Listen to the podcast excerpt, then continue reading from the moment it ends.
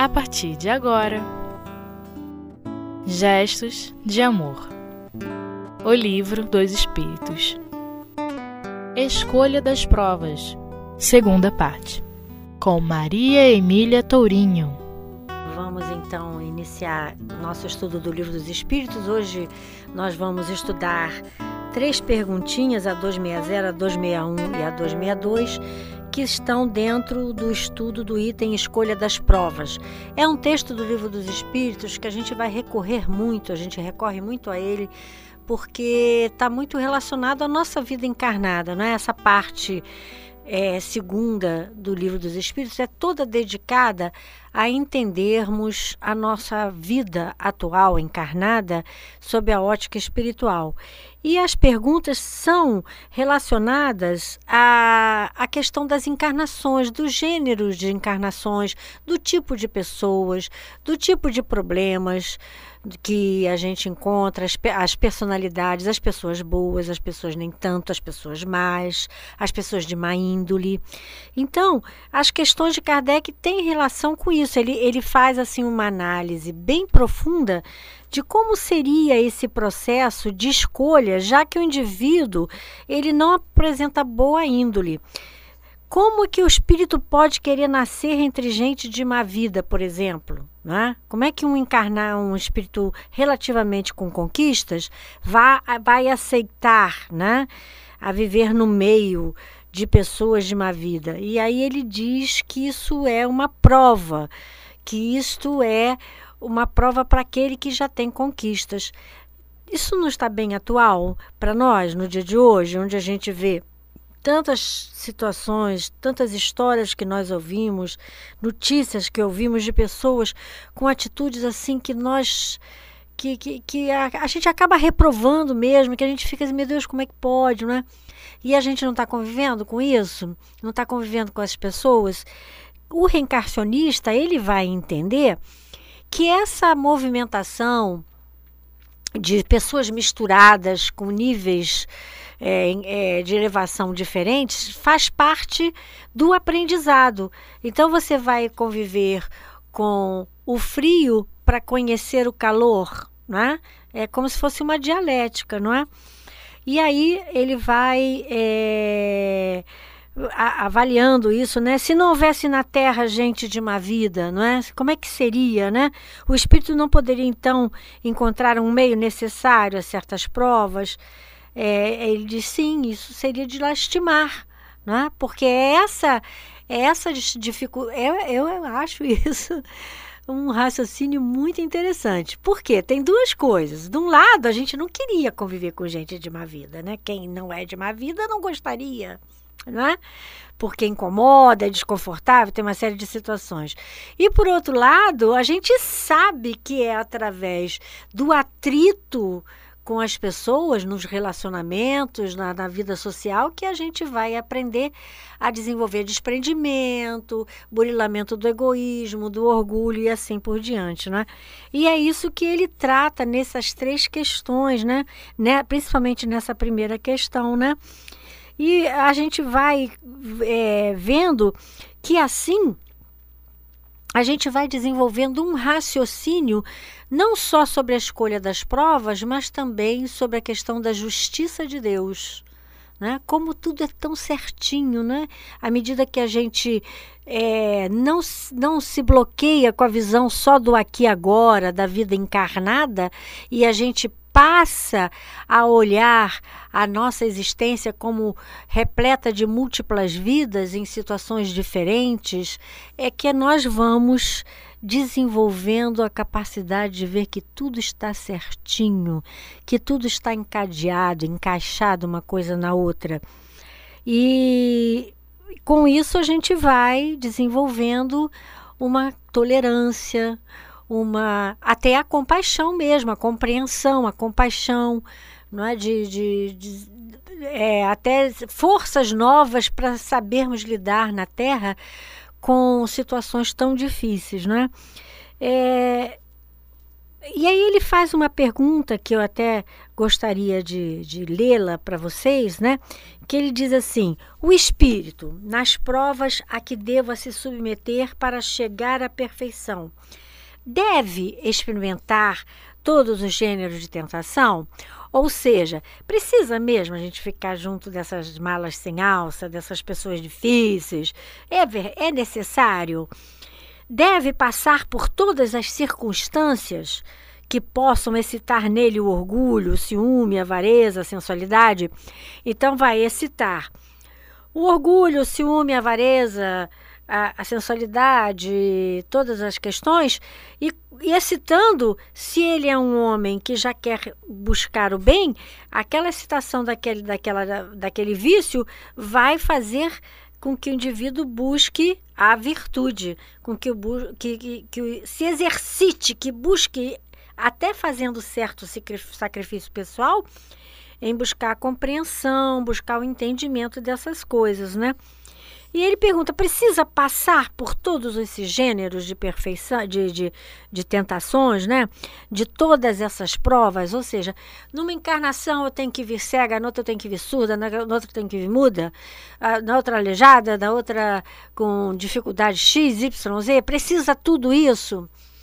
É uma pergunta muito interessante, porque, como Emmanuel nos fala, nós temos aí umas já na nossa condição evolutiva, que é a condição de espírito mediano, segundo as informações que os espíritos nos dão, né, para aqueles que estão é, vivenciando nessa faixa evolutiva que a gente está, é, nós já temos mais ou menos 3 mil encarnações. Né? Nós temos, assim, em média, já vivemos 3 mil vidas encarnadas.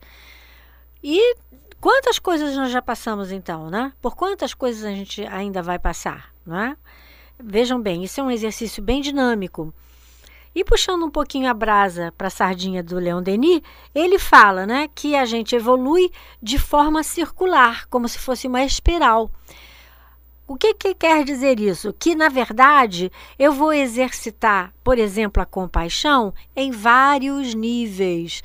Eu vou exercitar a caridade em vários níveis. Cada encarnação que eu vivo, eu vou exercitar aquele mesmo valor moral, mas já com conquistas, com conquistas, com conquistas. E com isso eu vou me colocando apto para ajudar aqueles que não têm ainda essa condição.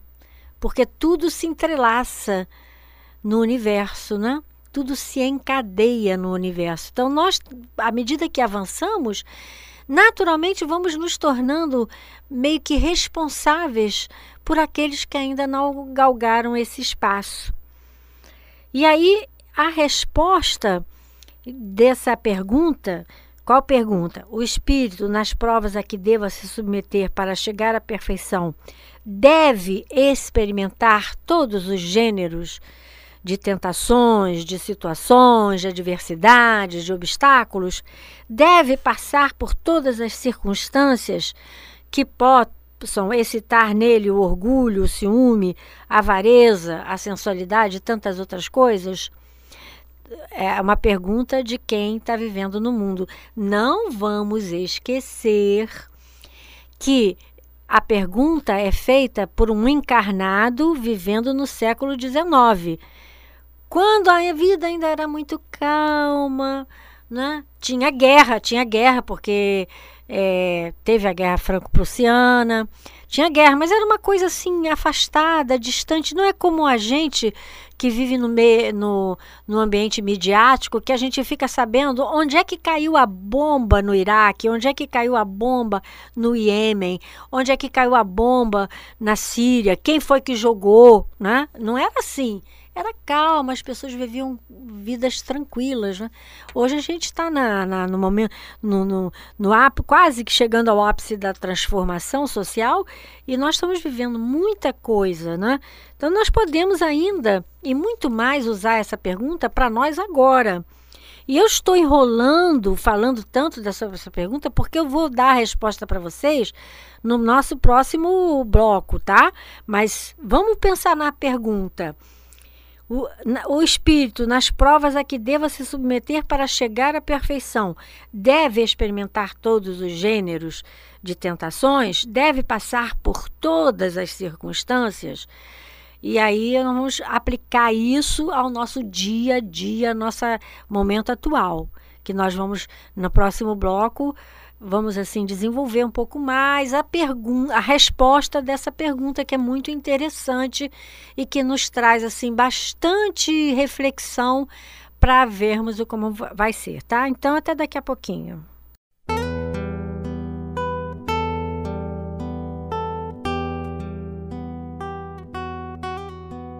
Gestos de amor. O livro dos espíritos. Bom, Vamos então voltando, né? Lembra que eu falei sobre a pergunta, se a gente tem que se submeter a todas as provas para chegar à perfeição. E a resposta é maravilhosa, porque o Espírito de Verdade responde: certamente não. Não é necessário você passar por todos os gêneros de provas, sofrer todas as vicissitudes da vida. Não há necessidade visto que sabeis que existem aqueles que desde o início tomam um caminho que os livra de muitas provas. A escolha das provas. Nós não estamos conversando sobre isso? Aquele, porém, que se deixa arrastar por um mau caminho, corre todos os perigos dessa estrada. Por quê? Porque ele não escolheu a melhor caminho e aí vai ralar, né? Vai, vai ter, vai, vai ter que é, catar cavaco, né? encontrando os obstáculos.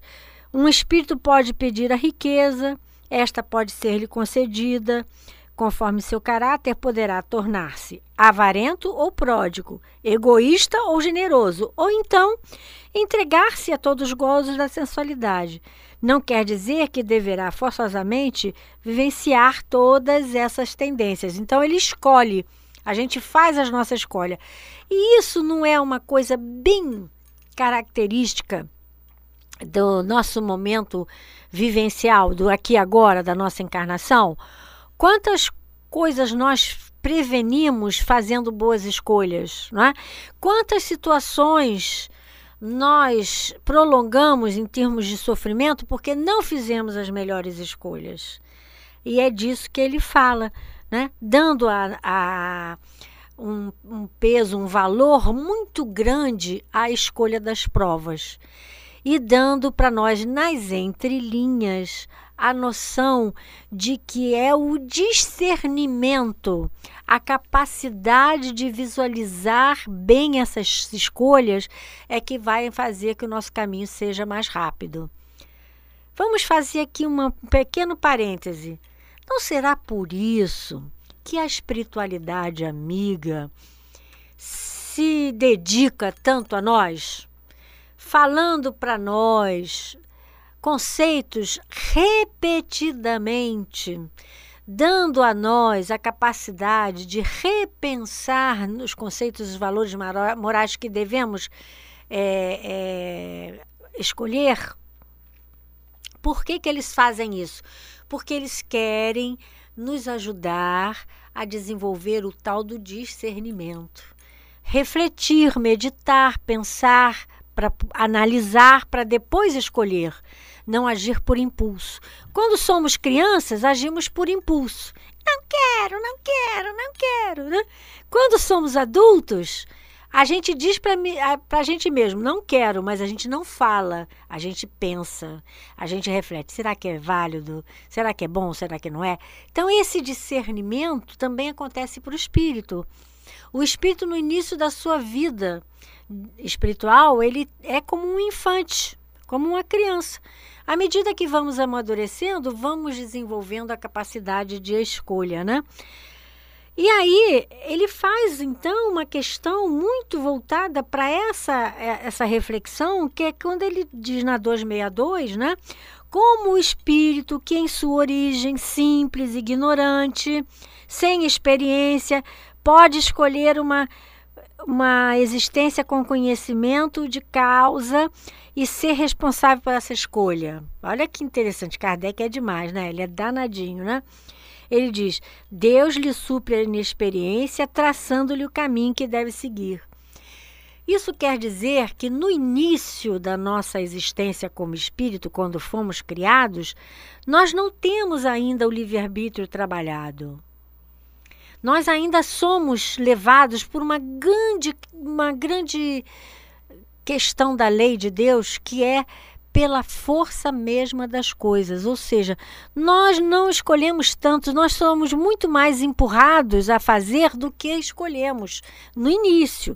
À medida que a gente vai ganhando experiência, como ele diz aqui, um espírito simples, ignorante e sem experiência.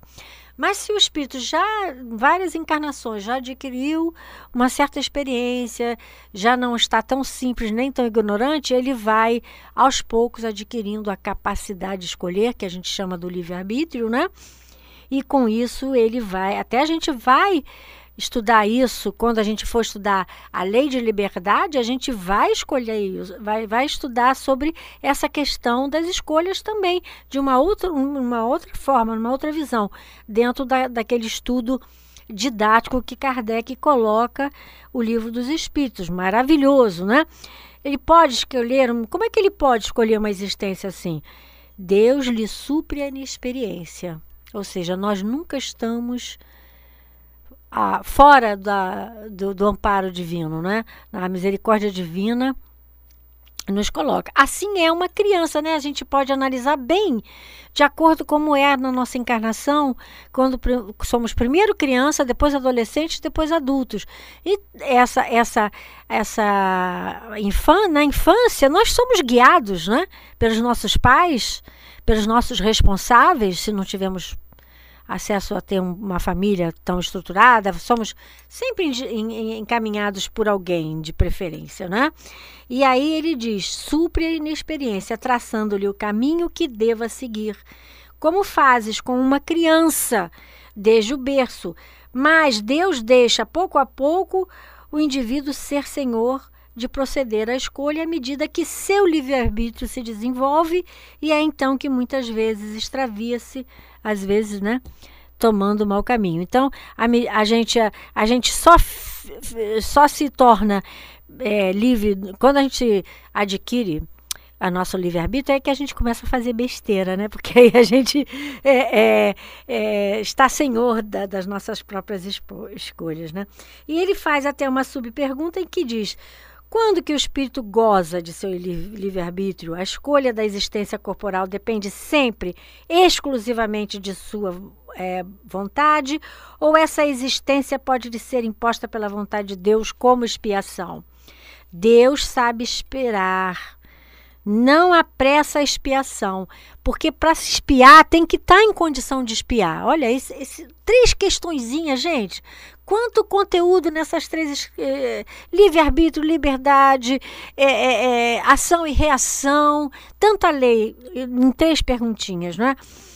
Então ele diz assim: pela sua inferioridade ou má vontade, não, quando não está apto a compreender o que poderia ser-lhe mais lutar, quando vê que essa existência pode servir para sua purificação e seu adiantamento, ao mesmo tempo que ele encontra uma expiação. Então é assim: no início lá, ele não escolhe muito, o guia espiritual dele escolhe para ele, induz ele, comanda.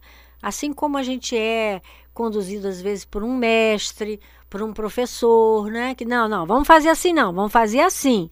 E aí, e aí a gente vai fazendo.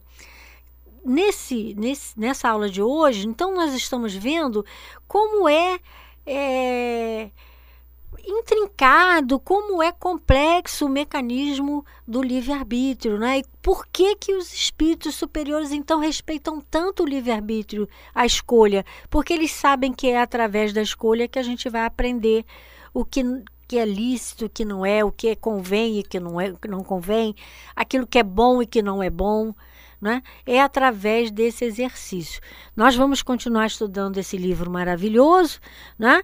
porque é um livro que vai é, nos ensinar muito e eu gostaria de estimular a, a, vocês que estão nos acompanhando nesse maravilhoso exercício de estudo do Livro dos Espíritos a dar um, um, um enfoque maior, dar uma atenção maior a esse item da escolha das provas, porque é um capítulo, é um item que ensina muita coisa e que a gente, numa leitura só, não aprende todo o ensinamento. Será necessário voltarmos à leitura dessas questões muitas vezes para podermos analisar os nuances que existem nas suas respostas, as coisas que os espíritos falam entre linhas, né? as coisas que estão é, subentendidas, mas que não estão faladas. Então, eu queria estimular vocês né, no dia de hoje a que a gente estude bastante bem. Três questõezinhas já deu para a gente ver tanta coisa boa, dá para fazer uma palestra né, com essas três questões. E vocês, então, ficam aí com o estudo e vamos continuar, que esse livro é muito bom.